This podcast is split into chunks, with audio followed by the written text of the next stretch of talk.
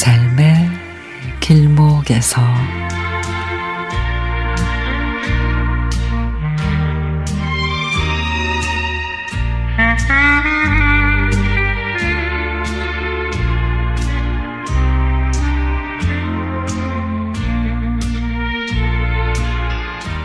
매일 아침 앞집에서 들리는 소리가 있습니다. 아버지 잘 다녀오세요. 103살 아버지가 어른 유치원 가는 시간에 78이신 아드님이 인사를 하는 겁니다. 우리가 주택으로 이사 온 지가 10년이 넘었는데 그때는 자전거를 타고 다니시기에 그렇게 연세가 많으신 줄 몰랐는데 언제부턴가 자전거 대신에 유치원으로 출근하셨다가 4시 반이 되면 오시는데 대문을 열어놓고 효심이 가득한 아들이 아버지를 기다리는 걸 알게 됐습니다. 아직 한 번도 집안에서 큰 소리나 불평하는 걸 들어본 적이 없습니다.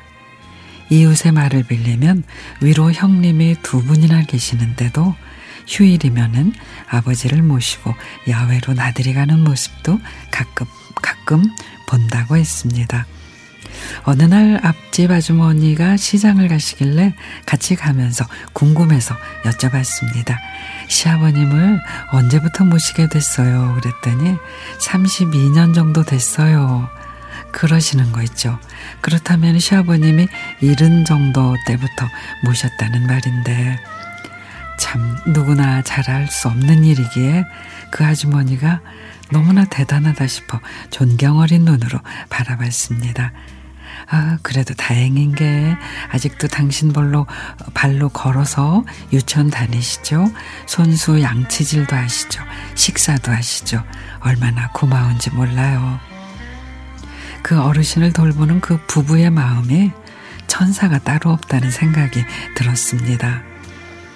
저는 친정엄마가 97이신데 무난 전화 드리는 것도 왜 그렇게 어려운지 친구들 안부 전화는 가끔 하는데 엄마에게 안부 전화는 자주 못하고 있습니다.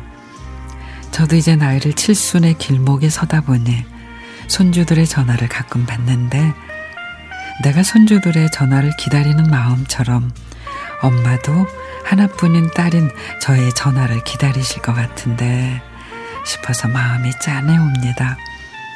가신 뒤 후회하는 일 없도록 한여름이 오기 전에 시원한 인견 바지하고 더덧 사들고 한 번이라도 더 다녀와야겠습니다.